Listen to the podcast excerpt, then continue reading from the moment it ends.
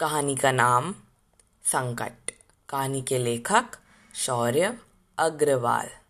इस कहानी से हम भेदभाव से जन्मी परेशानियों को अच्छे से समझेंगे।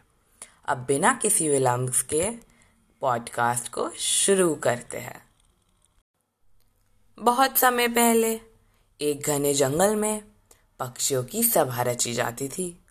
सभा में जानवर अपनी परेशानियाँ बताते और राजा उन्हें सुलझाने में जी जान लगा देता था। पर एक दिन राजा पर बहुत ही बुरा संकट आ पहुँचा। वह शुक्रवार का दिन था जब सभी पक्षियाँ सभा के लिए आकृतित हुई।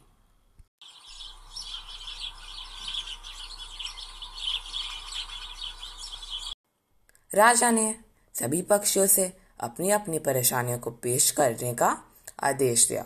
तभी एक कौवे ने उठकर बोला महाराज महाराज। मोर जी के पास इतने रंग बिरंगे और खूबसूरत पंख है। और हमारे पास तो देखो, काले और गंदे पंख। ये हमारे साथ अन्याय है और हमें न्याय की आपसे अपेक्षा है।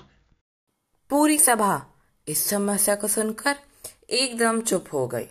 फिर तभी मोर खड़े होकर बोला साहब जी साहब जी ऐसे तो शुतुरमुर्ग के पास इतनी तेज रफ्तार है और मैं तो ठहरा कछुए जितना गिरा यह समस्या सुनकर भी सब आश्चर्यचकित रह गए थे।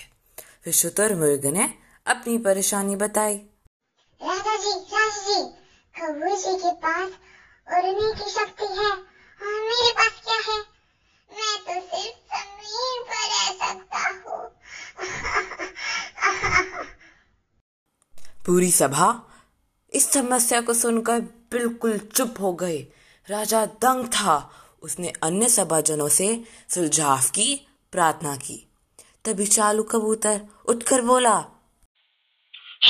के टांग काट दो। व कौवे के पंख और मोर को काला रंग दिया जाए। सभी पक्षियाँ यह सुनकर डर गए और राजा के पास भी कोई उपाय ना था। उसने यह सब करने का आदेश दे दिया। तभी उल्लू ने अपने विचार प्रस्तुत किए। महाराजा मेरे हिसाब से सब लोग अब भिन्न होते हैं। किसी के पास कुछ गुणों की प्राप्ति होती है किसी के पास कुछ की। हर कोई अपनी तरीके से अनोखा है। आप ऐसे किसी के साथ नहीं कर सकते। महाराजा यह सुनकर बहुत प्रसन्न हुआ और उल्लू को इनाम दिया। अब सारे पक्षियों का मसला सुलझ गया था और उल्लू ने अपनी चतुराई से सभा को बचाया और अत्यंत प्रसन्न किया। धन्यवाद।